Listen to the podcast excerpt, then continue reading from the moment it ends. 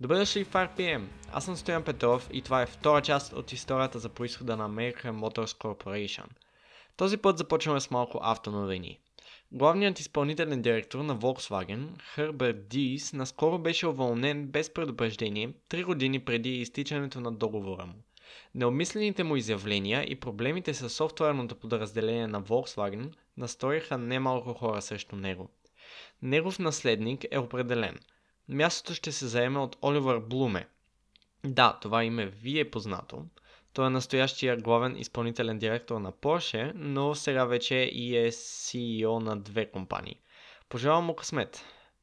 От рано обявиха, че започват работа върху свой електрически джип. Планират да го пуснат в производство през 2024 година. Казва се RAM 1500 EV, като от компанията твърдят, че ще има пробег от 500 мили и ще може да дърпа повече от 10 000 паунда. Други неща, които марката обещава, са бързо зареждане от около 150 кВт часа и автономно шофиране. По-добре късно, отколкото никога. Hyundai Envision 74 е концепция за ретро спортен автомобил, движещ се на водород, който е най-якото нещо, което съм виждал тази година и според мен е естественото продължение на DMC-12. Погледнете концептуалните снимки. Няма да съжалявате. Миналия път говорихме, макар и накратко, за Hudson Motor Company. Тази седмица ще започна с няколко факта от историята за Hudson, на които не беше обърнато вниманието, което заслужават в първа част. Например, че Hudson изобретява ръчната спирачка и предупредителните светлини на таблото, предупреждаващи водачите, ако има проблем с акумулатора или налягането на маслото на автомобила – или че когато започва Втората световна война, цялото вътрешно производство на автомобили престава и цялата индустрия преминава към военните усилия. Хътсън допринася, като прави самолетни компоненти и двигатели за военноморски лодки. Но най-много неглижирахме състезателните успехи на компанията и по-точно на Хорнета. Момчета, знаете ли, че Док е бил прочут състезател?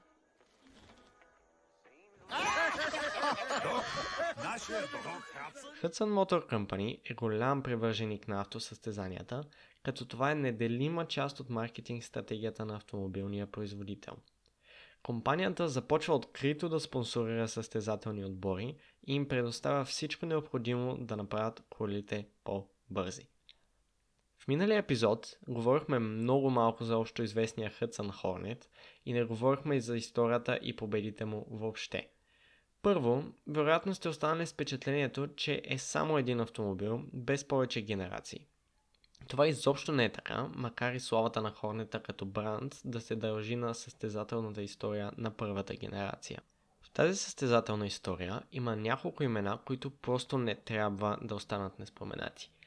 Едно от тях е на Маршал Тиг, американски състезател, наричан от феновете на Наскар кралят на плажа, заради успехите си на Дейтона Бич – той е този, който стартира кариерата на Смоки Юник като механик в Наскар. Смоки е всеобщо признат като един от най-добрите механици в състезателната история на света изобщо, но за него след малко.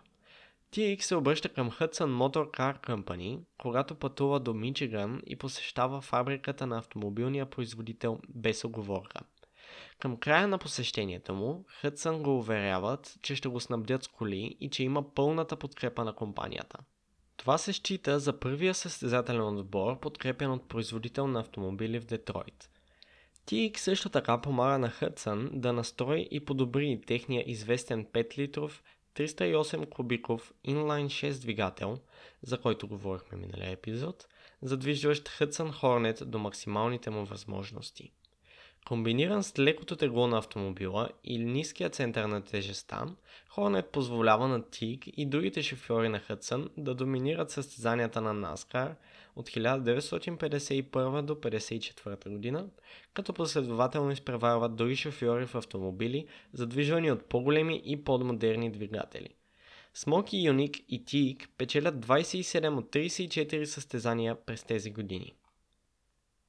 Добре, Споменах прекалено много името на Смоки, за да го пренебрегна.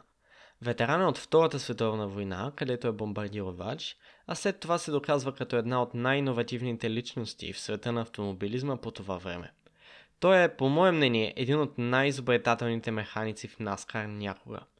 Някои го наричат измамник, защото не следва точно правилата на NASCAR, но аз съм тук да ви кажа, че не е точно така. Смолки открива дупки в правилата и ги използва в своя полза. Има ужасно много истории за разказване за неговите методи на мамене в кавички и ще направим отделен епизод за тях и живота му като цяло, но нека за сега да се върнем откъдето завършихме. В края на първа част споменахме за сливането между Hudson и компания на име наш Kelvinator.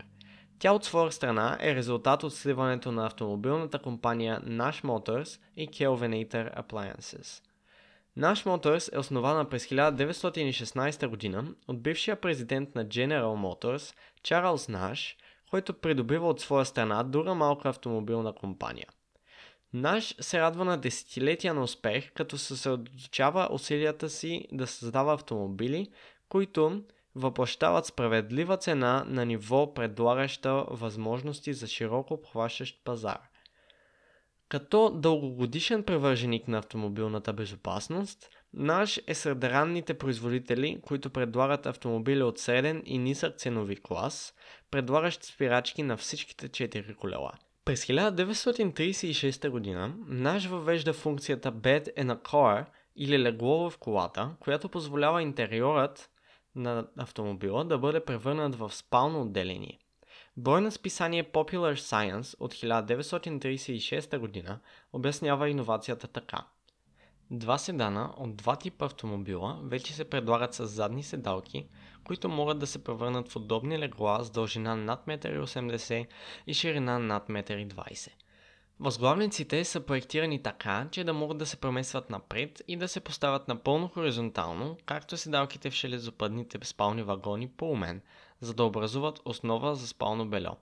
Подножието на импровизираното легло се простира в багажника, като багажът се прехвърля на предната седалка за през нощта.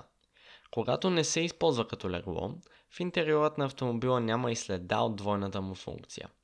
Автомобилът изглежда стандартен и нормално оборудван. Той осигурява средства за посещение и престой в отдалечени региони, които нямат хотели или туристически места за настаняване. Преди да се пенсионира, Чарлз Наш започва да търси свой наследник и се обръща към Джордж Мейсън по препоръката на Уолтер Крайслер. Мейсън е едър и общителен мъж, висок около 1,85 м и тежащ над 136 кг.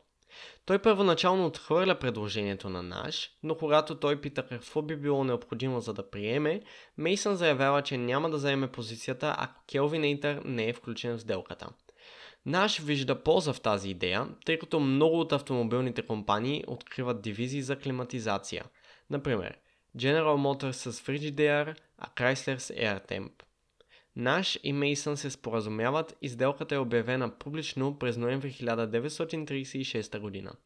Така се ражда наш Kelvinator Corporation с Мейсън като главен изпълнителен директор на 4 януари 1937 година. Наш като марка продължава да представлява автомобили за слятата фирма. Това е най-голямото сливане на компании, които не са в същия бранш до тогава. През 1938 година Наш въвежда опционална климатизирана система за отопление и вентилация на въздуха, резултат от опита споделен между Kelvinator и Наш. Това е първият автомобилен нагревател с гореща вода, който извлича свеж въздух отвън и е в основата на всички съвременни автомобилни нагреватели с двигател с вътрешно горене, които се използват днес. Продължавайки десетилетията от успех на Чарлз Наш, до 1940 година Мейсън продължава да увеличава пазарния дял на Kelvinator и връща Наш на печалба. През 1945 година, когато новият президент на Форд, Хенри Форд II или Ханк the Deuce, Изгаря от желание да направи компанията на дядо си отново номер едно, General Motors и Ford Motor Company влизат в битка за пазарно надмощие.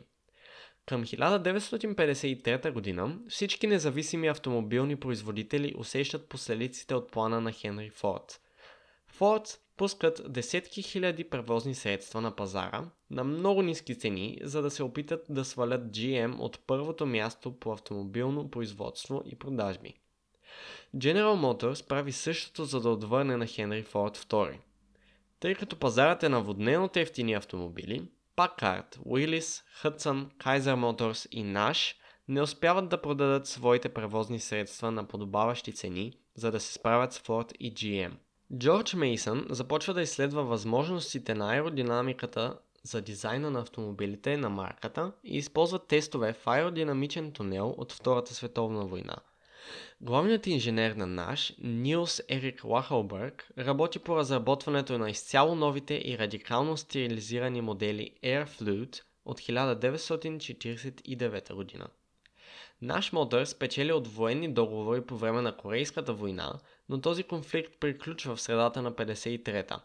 В същото време новият министър на отбраната Чарлз Уилсън, бивш президент на GM, започва да насочва договорите за отбрана към бившия си работодател за сметка на останалата част от автомобилната индустрия. През януари 1954 г. Наш обявява придобиването на Hudson Motor Car Company, създавайки American Motors Corporation. За да се подобрят финансовите резултати на комбинираните компании, цялото производство, започвайки от 1955 година, ще се извършва в завода на Наш в Кеноша. Наш ще фокусира повечето от ресурсите си върху по-малките си модели Рамблер, а Хътсън ще съсредоточи усилията си върху своите големи автомобили. Мейсън умира на 8 октомври 1954 година. След смъртта му, неговият наследник Джордж Ромни бързо се отървава от непопулярните прагове на предните кралници на рамблерите, които не се харесват много от клиентите, поради трудностите, които създават при управлението на колите и смяната на гумите, и според някои източници са запазени единствено поради настояването на Джордж Мейсън, който харесва външния им вид. Дори с сливането, образуващо AMC, корпорацията притежава само общо около 4% от пазара и по този начин са подложени на натиск да намалят разходите свързани с иновации в новите модели. През 1970, след две години преговори под ръководството на тогавашния изпълнителен директор Рой Чапин, AMC купува Jeep от Kaiser Motors, като множество пъти точно тази марка единствено пази корпорацията от банкротиране. Сега представям на вашето внимание едни от най-запомнените автомобили на компанията. Гремлин и Пейсър. Не искам да ви обидя, ама сте с толкова дефекти, че по-големи трошлици няма на света. Ау, но какво? Макар че е лесно да отхвърнем Гремлина и да му сложим етикет като лоша кола и бъркма, историята ни казва друго.